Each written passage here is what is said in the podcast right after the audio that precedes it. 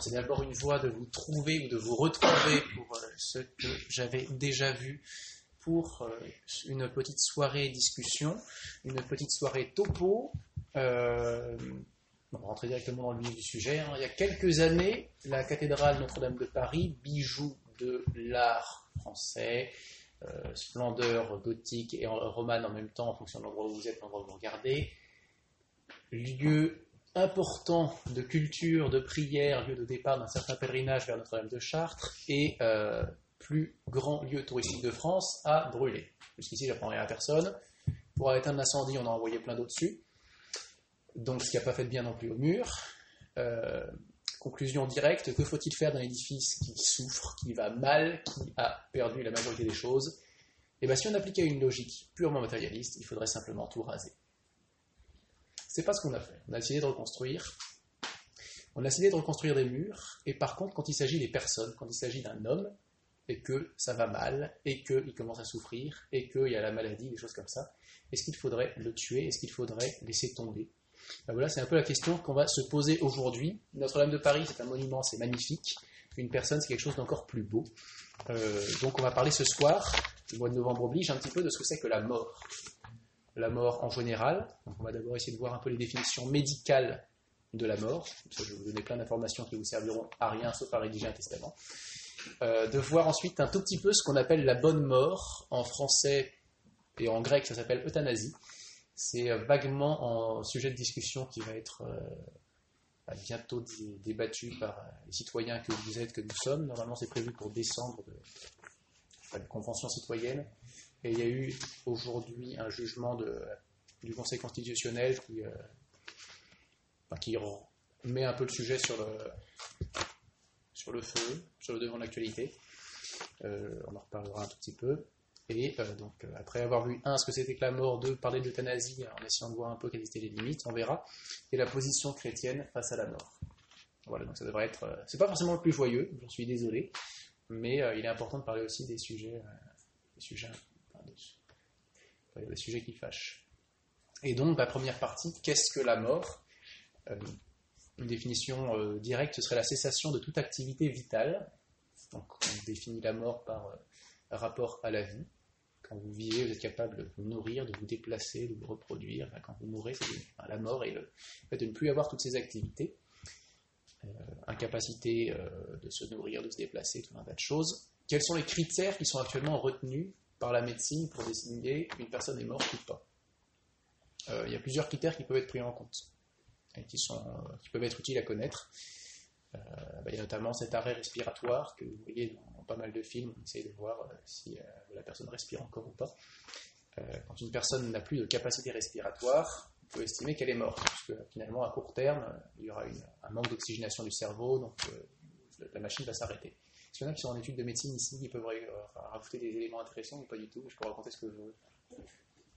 Ok, deuxième option, je peux raconter ce que je veux. C'est merveilleux. Euh, mais n'hésitez pas si vous avez une connaissance un peu plus poussée sur le sujet et que vous voyez que je suis. Euh, médecine, c'est la première chose que j'ai su que je ne voulais pas faire. Donc euh, voilà, j'ai pas tout en place. Donc, euh, arrêt respiratoire, c'est pas. Enfin, c'est effectivement c'est un critère. une- un corps qui ne respire plus est un corps mort. Euh, pensez à toutes les morts par noyade, mais c'est difficile à estimer. D'où un meilleur critère retenu pendant longtemps qui est euh, l'arrêt du rythme cardiaque, l'arrêt du battement, un débattement du cœur. Donc là, pour le coup, c'est le fait d'essayer de prendre le pouls euh, sur le poignet, sur les tempes, tout ce que vous voulez. Euh, si le cœur bat, vous dites qu'il y a de la vie. Si le cœur ne bat pas, la personne est morte. Mais en même temps, bah, vous le savez comme moi, il existe des défibrillateurs cardiaques il existe des possibilités de remettre en route un cœur qui commence à faire un peu n'importe quoi, qui commence à s'arrêter. Donc la mort, car- la euh, cardiaque, l'arrêt cardiaque n'est pas non plus un critère suffisant pour dire qu'une personne est morte. Donc une personne ne respire plus, difficile à estimer. Une personne le cœur d'une personne ne bat plus, est-ce qu'elle est morte ou pas? Bah, Ça dépend. Oui, quand le cœur ne bat plus pendant un- une durée trop longue, oui, vous êtes sûr que c'est foutu. Mais euh, pendant de courts instants, et ben justement, on peut, c'est le principe du massage cardiaque ou du défibrillateur avec la petite pression électrique, euh, qui est là pour euh, relancer un cœur euh, récalcitrant. Donc, on va à quelque, quelque chose d'encore plus important. Euh, depuis les années 50, la définition générale de la mort, retenue par la médecine, donc euh, aussi par la loi dans les pays, c'est la mort cérébrale. C'est quoi? C'est l'arrêt complet et irréversible des activités du cerveau. En français ou dans les séries, c'est l'encéphalogramme plat. Vous savez, les trucs normalement, des, comment ça s'appelle? Pour des ondes et euh, qui mesure l'activité de votre cerveau. Et normalement, quand il n'y a plus d'activité du cerveau, vous avez un encéphalogramme plat. Euh, donc ça veut dire qu'il n'y a plus d'activité du cerveau, ça veut dire qu'en théorie, vous êtes mort. Mais le problème, c'est que là aussi, bah, il y a des gens qui ont eu un encéphalogramme plat pendant un temps et qui, puis, on ne sait pas pour quelle raison, ont commencé à avoir à nouveau une activité cérébrale.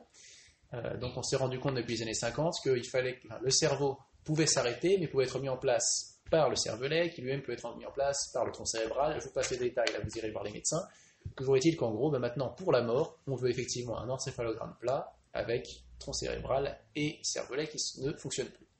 Tout ça pour vous dire qu'on est rentré dans des détails extrêmement passionnants qui vont révolutionner votre vie, je n'en doute pas, une seule seconde.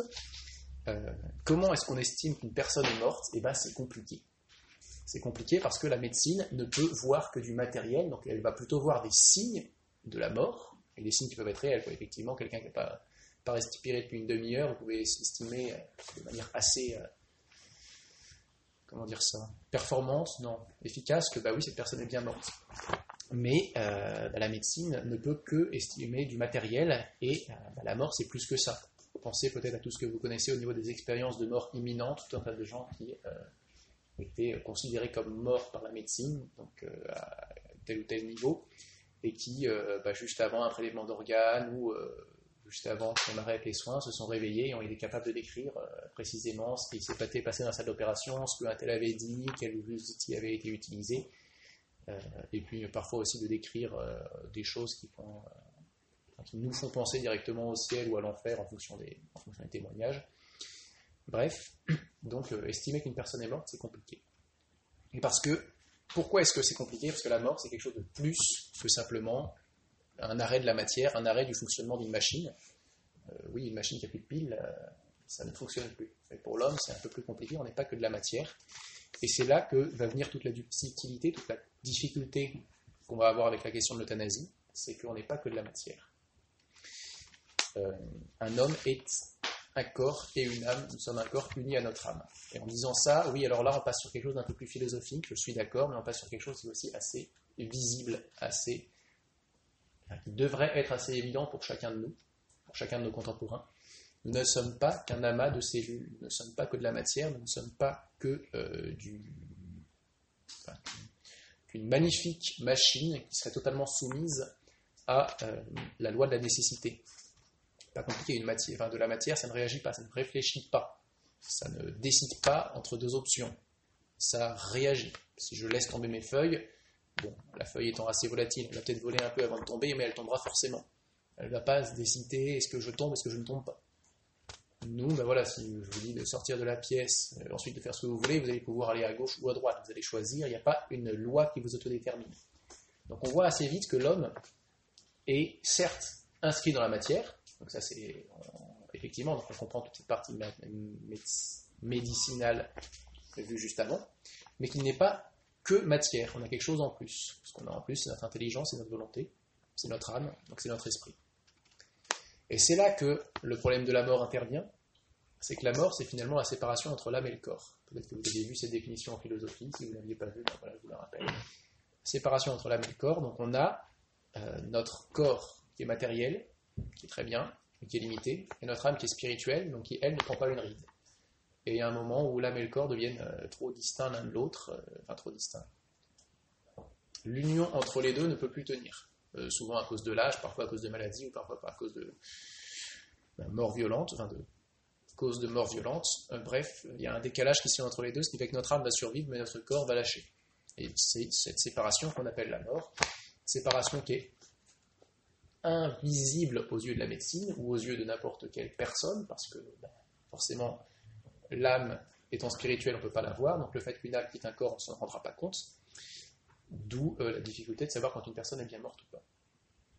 Bon, une fois qu'on a dit tout ça, et donc que la mort était finalement la séparation de l'âme et du corps, et pas seulement bah, l'arrêt cardiaque ou l'encéphalogramme plat, donc la mort, euh, mort cérébrale, euh, ou des tas de choses comme ça, on va passer au cœur du sujet, à savoir l'euthanasie, la bonne mort, selon l'étymologie grecque. qui est un peu complexe. Alors, qu'est-ce que c'est que l'euthanasie C'est un acte positif. Un acte positif dont le but intentionnel, c'est de mettre directement fin à la vie d'une personne, quel que soit son âge, pour la libérer de mots inhabilitants, considérés comme contraires à une vie humaine digne. Donc là, vous entendez qu'il y a pas mal de mots euh, qui sont effectivement, euh, si vous lisez, si vous avez une première lecture, on est pour une vie humaine digne, on est pour euh, libérer les personnes de mots inhabilitants, on est pour le bien de la personne.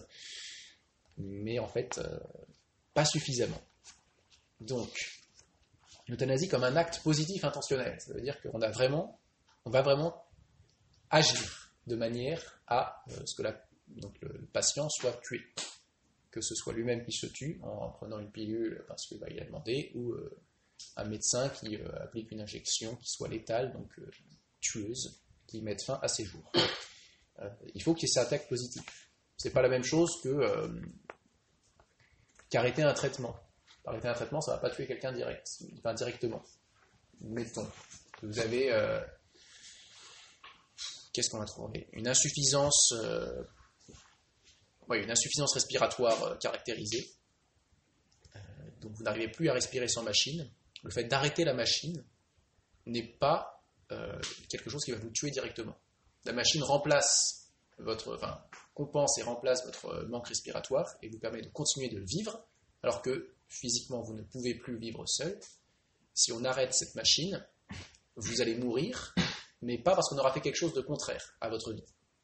Vous voyez un peu ce que je veux dire ou pas? C'est pas comme si ben voilà, vous avez votre insuffisance, euh, vous avez une insuffisance autre, ou vous vous sentez mal dans votre peau, et donc vous allez demander à être tué ou à vous tuer, euh, euthanasie dans un bref.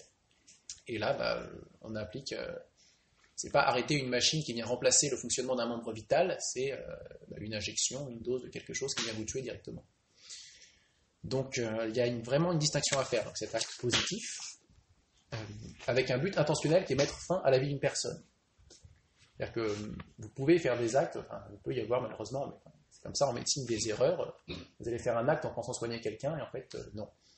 Vous allez provoquer une, échelle, une succession de réactions en chaîne d'effets secondaires et le résultat, il est mort. Bon, vous avez l'air bête, il n'y a pas de volonté, vous n'avez pas voulu la tuer. Et elle, elle ne voulait pas mourir. En tout cas, pas à cause de ça. Donc, euh, très important, vous avez cette volonté de tuer quelqu'un. Euh, de mettre directement fin à la vie d'une personne, quel que soit son âge. parce que l'euthanasie, euh, quand, c'est appliqué, c'est pas réservé aux vieux. Euh, là, il y a quelques mois en Belgique, il y a une jeune fille de 26 ans qui a demandé et obtenu bah, justement d'être euthanasiée parce qu'elle avait perdu complètement sens dans la vie.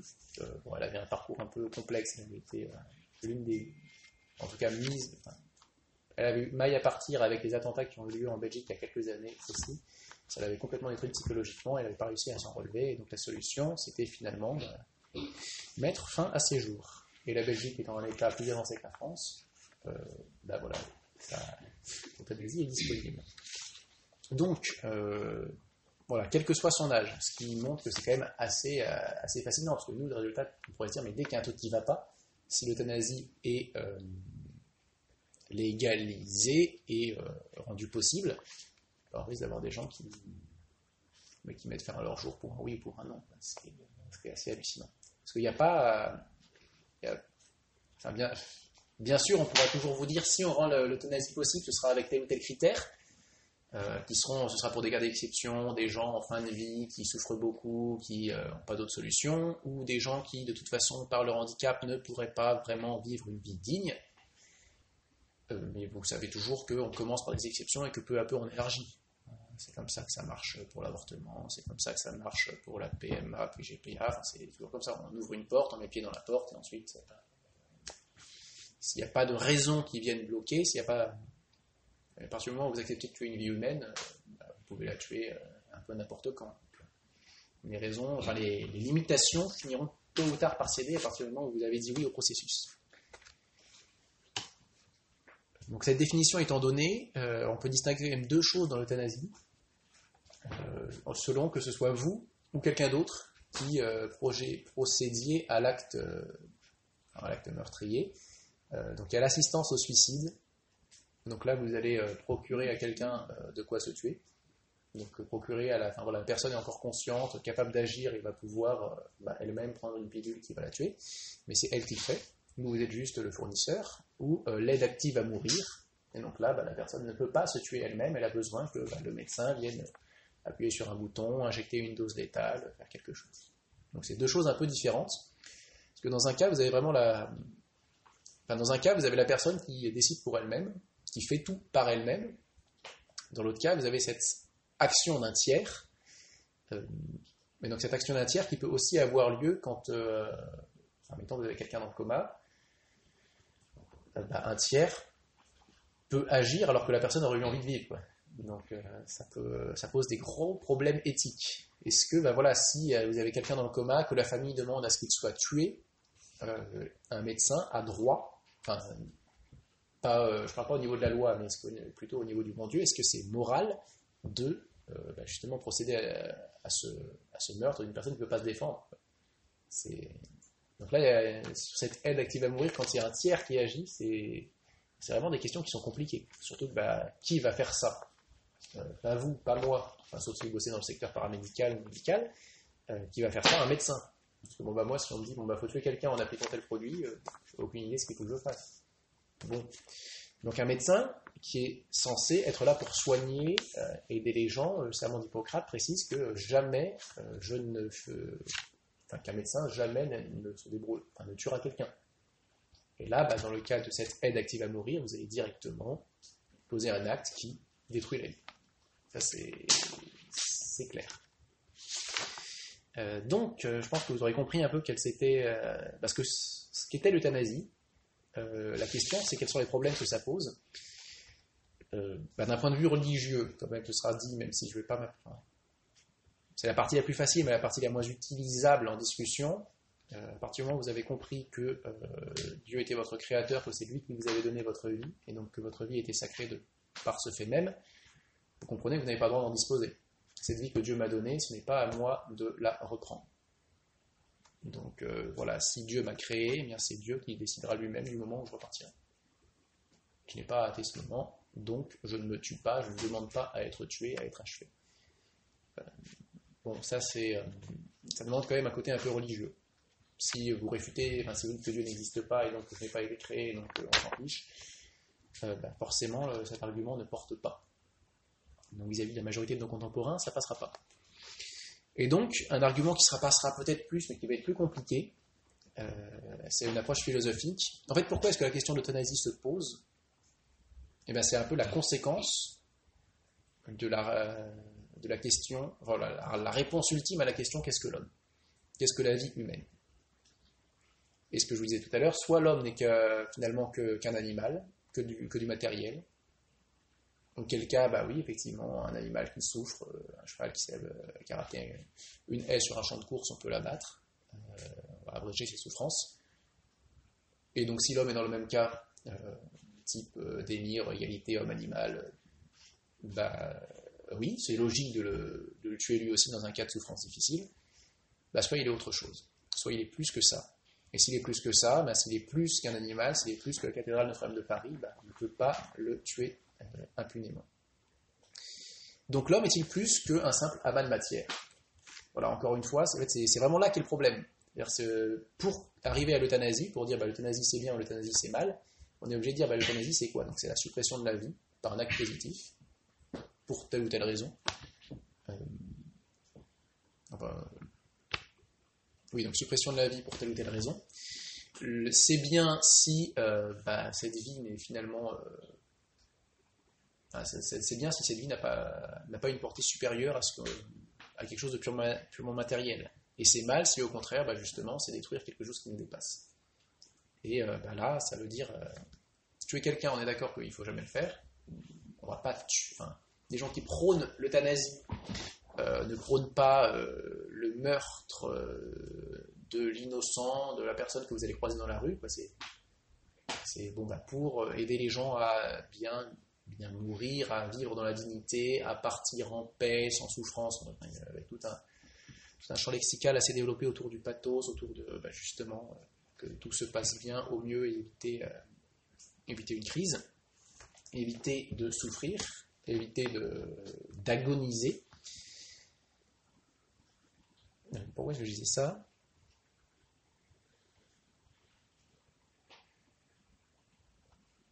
Bon, eh bien, je ne saurais plus pourquoi j'ai écrit ça. Oui, ça a été compliqué de réussir à mettre les arguments dans le bon ordre. Donc, euh, ma feuille part dans tous les sens, mais c'est pas grave. Normalement, il y a à peu près l'essentiel. Euh, voilà, vraiment philosophiquement, c'est pour pouvoir répondre, dire l'euthanasie c'est bien, l'euthanasie c'est mal. Il faut se dire, ben est-ce que la vie humaine est plus qu'un euh, que simplement quelque chose de, matérialiste Le problème que, qui ne doit pas échapper, c'est que nous vivons dans un monde matérialiste. On vit dans un monde sans Dieu, dans un monde sans esprit, dans un monde où ce qui compte, ça va être le plaisir, l'instinct direct, la consommation. Le pape Jean-Paul II s'en plaignait déjà dans une magnifique encyclique qui s'appelle Evangelium Vitae, euh, l'évangile de la vie. Donc il défend justement euh, ces principes de la vie, du fait que la vie soit sacrée, qu'on ne puisse pas y toucher, et que malheureusement, bah, donc, euh, dans les années 90-2000, déjà il y a quelques années, mais ça n'a pas vraiment changé, la plupart des hommes ne vivaient pas selon les bons principes et euh, avaient une vision trop court-termiste. Donc en fait, pour répondre, pour dire que l'euthanasie c'est mal, enfin toute l'argumentation, si vous en trouvez une meilleure, n'hésitez pas, mais en tout cas ce que je peux vous proposer, c'est celle-là.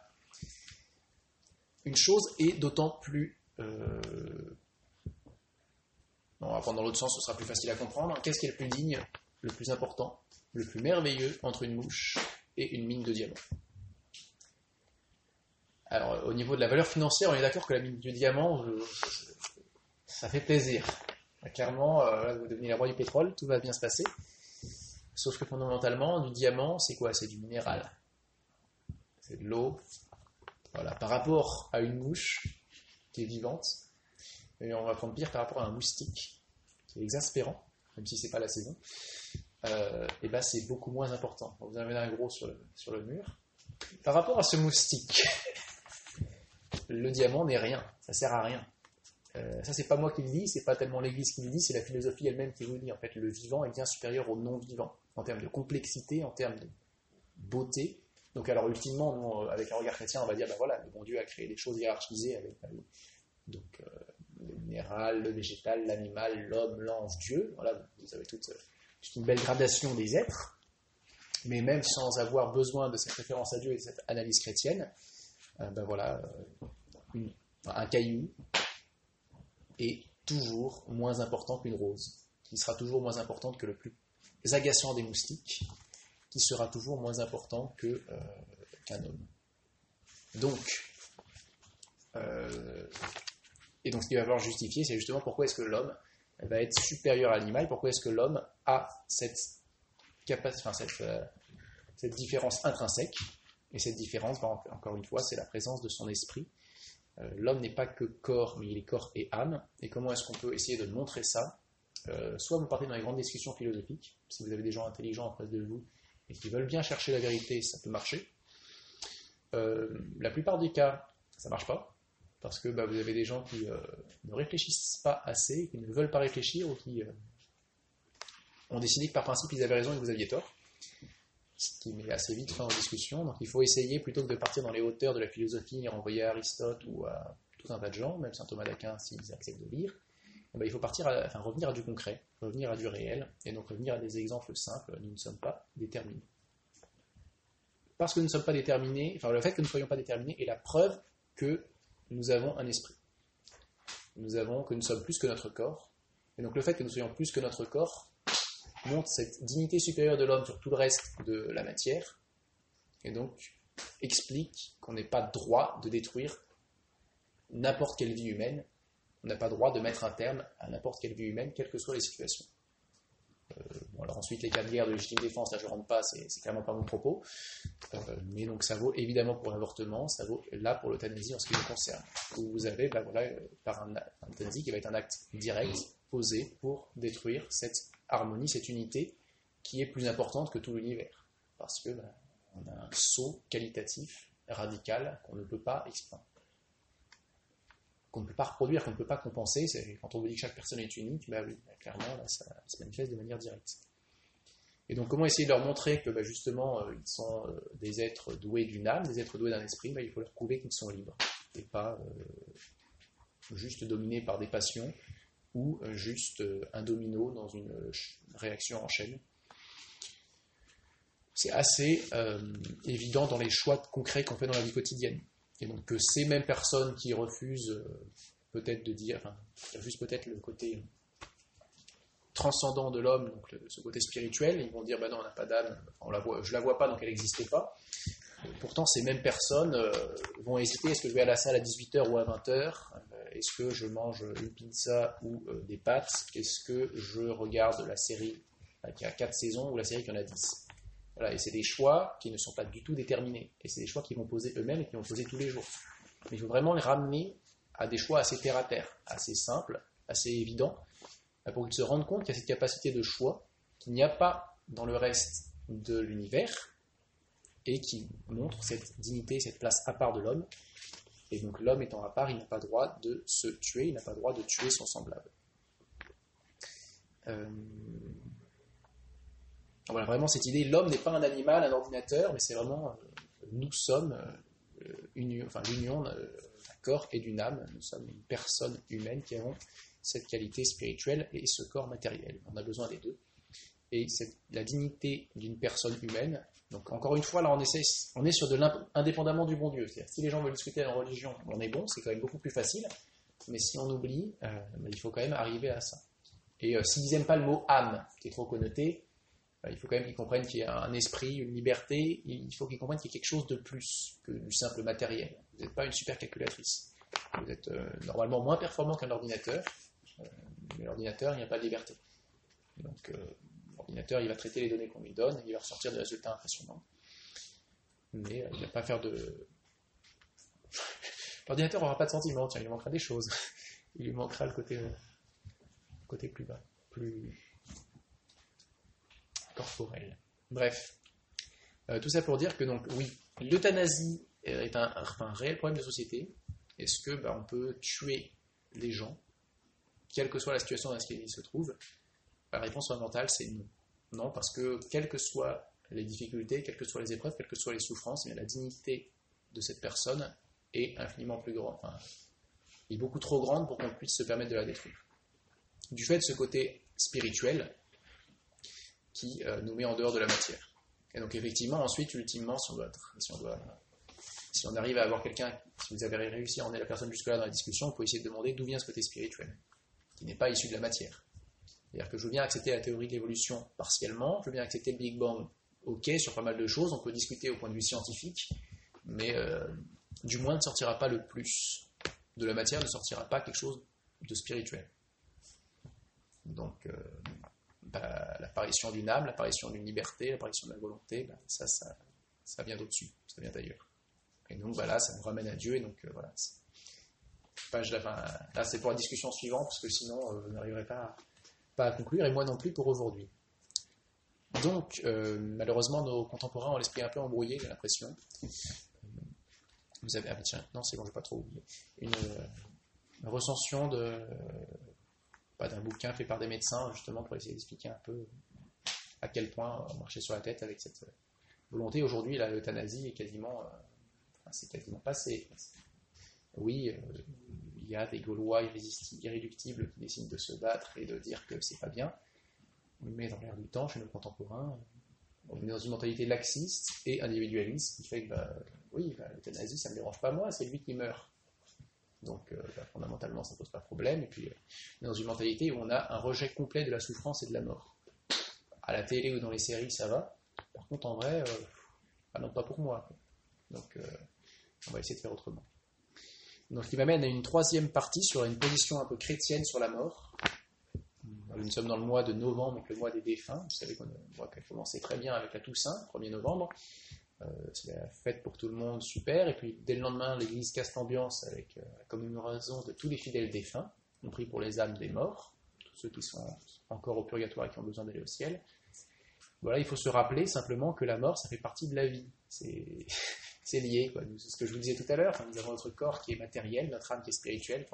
Au bout Il y a une adéquation, mais au bout d'un moment, il y a aussi un décalage. Le corps qui n'arrive plus à suivre. Et donc, euh, la mort arrive forcément. Euh, n'ayons pas peur de cette mort, mais juste soyons prêts.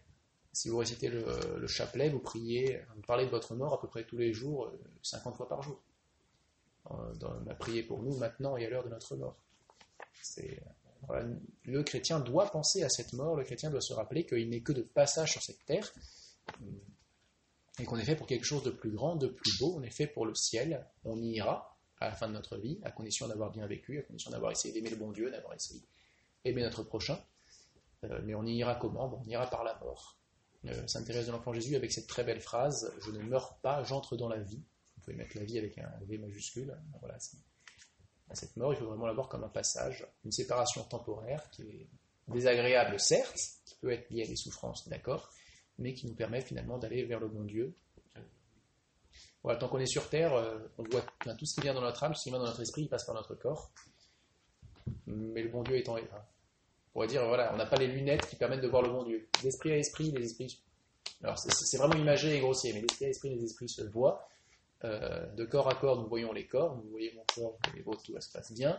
Par contre, je ne vois pas vos esprits, je ne vois pas l'ange gardien qui est autour de vous, etc. Et donc, quand nous n'aurons plus notre corps, nous pourrons aussi aller voir Dieu tel qu'il est, et puis ensuite, euh, résurrection des corps, c'est dans notre bazar, dont on parlera s'il y a des questions sur le sujet.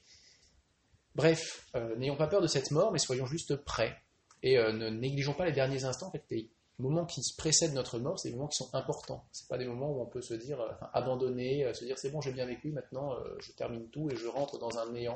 Je retourne à mère nature et je serai poussière dans un tas de cendres qu'on répandra dans la mer. Ah non, c'est pas comme ça que ça marche. En fait, ce serait tellement triste, ce serait tellement, l'homme serait tellement peu de choses. C'est, ce serait le cas si on n'était pas appelé par le bon Dieu à une destinée surnaturelle, si le bon Dieu ne nous avait pas aimé, ne nous avait pas donné ses qualités, cette âme, cet esprit que chacun d'entre vous a. Donc euh, soignons les, derniers instants de notre mort.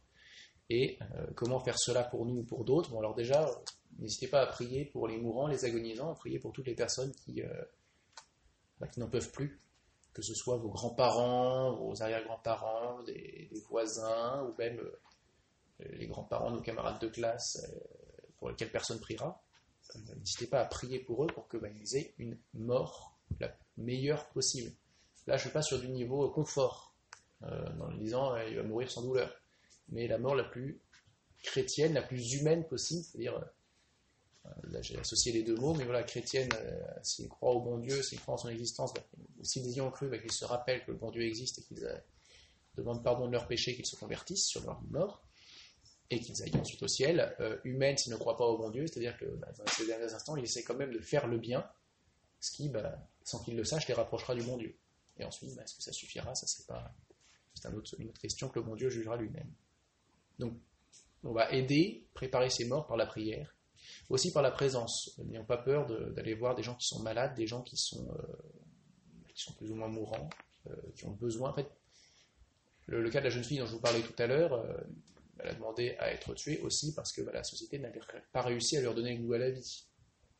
Oui, il y a des gens qui vont mal, des gens qui vont mourir, des gens qui, sont, qui souffrent, mais ils souffrent aussi souvent de solitude, ils souffrent aussi souvent d'isolement, ils souffrent aussi parce qu'ils n'ont personne qui vienne les écouter. Les hôpitaux, c'est terrible, c'est glauque au possible, je suis d'accord, euh, mais c'est parce que ça, enfin souvent parce que ça manque de vie. Bon, il y a des gens qui essayent de faire des choses, très bien. Continuez, continuons, mais euh, il faut vraiment vouloir ne pas hésiter à aller euh, bah, donner de votre temps, donner de votre, de votre sourire, simplement de votre temps d'écoute auprès de, bah, de gens qui sont, un peu fatigués de la vie et à qui ça redonnera, ça remettra du bon au cœur, ça leur permettra de comprendre que bah, y a des belles choses et de voir d'être moins déprimé, plus d'avoir plus d'espérance plutôt que se dire tout est foutu, euh, on laisse tomber. Et autre chose, mais alors là c'est plutôt au niveau gouvernemental qu'il faudrait gérer ça, c'est euh, encourager largement tout ce qu'on appelle, appelle les soins palliatifs. Euh, c'est sûr que euh, la fin de vie peut être accompagnée de souffrance. C'est-à-dire que votre corps lâche peu à peu. Avec les progrès de la médecine, on est capable de faire tenir le corps assez longtemps. On est capable de changer des, membres, on est capable de changer un cœur, on est capable de mettre une pile, on appelle ça pacemaker. On est capable de faire plein de choses. On est capable aussi de vous donner de la morphine, d'apaiser des souffrances, d'atténuer des choses. Pendant longtemps, en fait, on est capable d'étirer la vie, tel du beurre trop étalé sur une tartine, dirait Bilbo au, au début du Seigneur des Anneaux. On peut faire ça. on peut.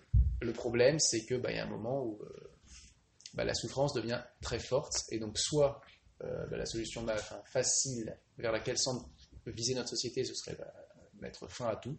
La solution plus chrétienne, plus exigeante, c'est de mettre en place des soins palliatifs, donc des soins réellement faits pour aider la personne, l'accompagner au maximum, diminuer sa souffrance, mais ne jamais attenter à sa vie.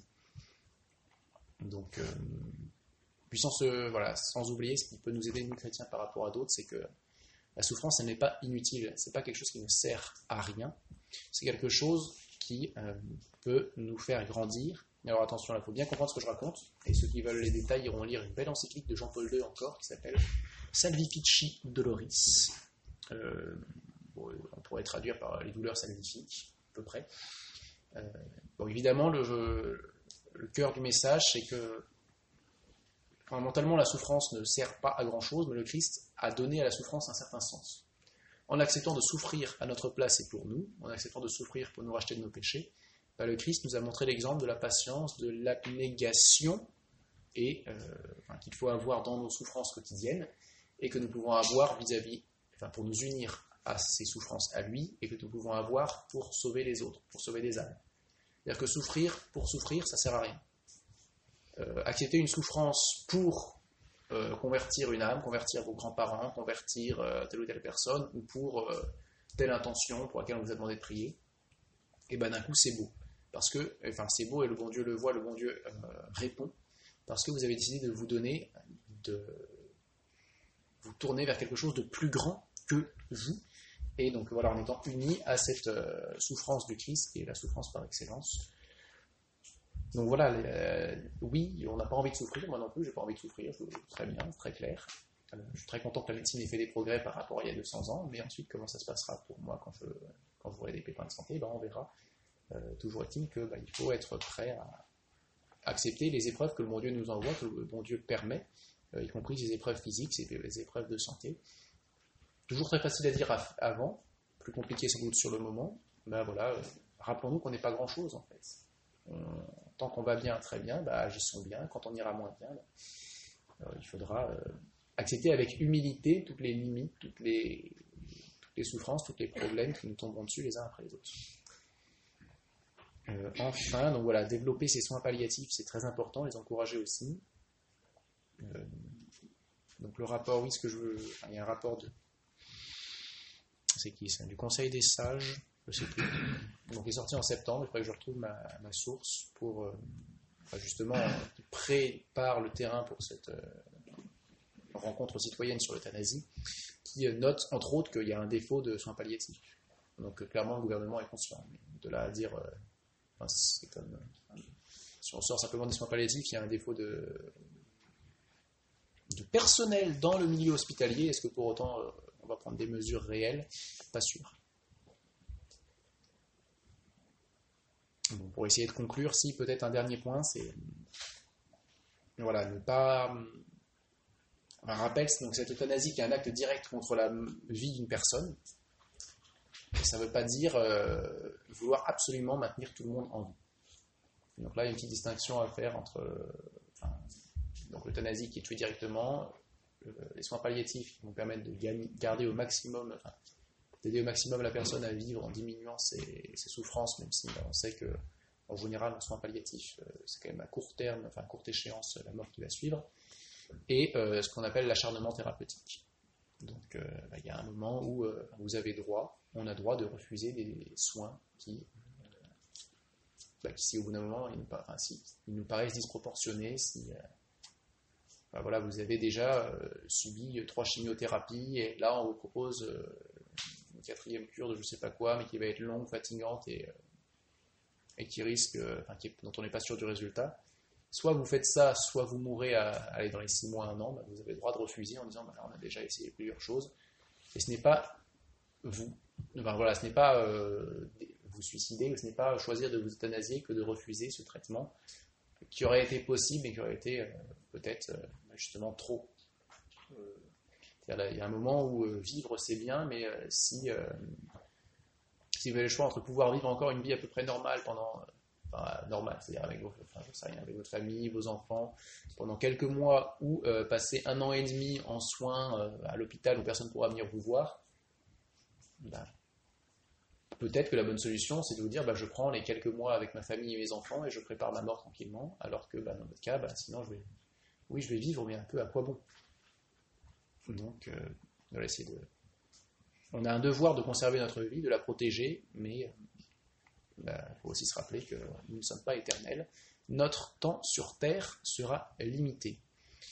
Donc voilà, sur ces considérations fort réjouissantes et qui vont vous remettre le moral au plus haut, euh, va s'achever notre petit topo sur la mort. Hum, que dire? Ben voilà, Il faut ne pas hésiter à prier pour les gens qui meurent, prier pour les gens qui sont morts récemment. Le mois de novembre est vraiment le moment de passer dans un cimetière, de se rappeler que ben, si on est là, c'est grâce à nos parents, nos grands-parents, nos arrière-grands-parents. Et puis plus on monte, plus on se dit qu'ils ben, sont tous morts et qu'ils ont peut-être besoin de prière. Euh, et puis à nous préparer à notre mort qui viendra un jour. Je vous le disais, on le redit dans les tous les Je vous salue Marie.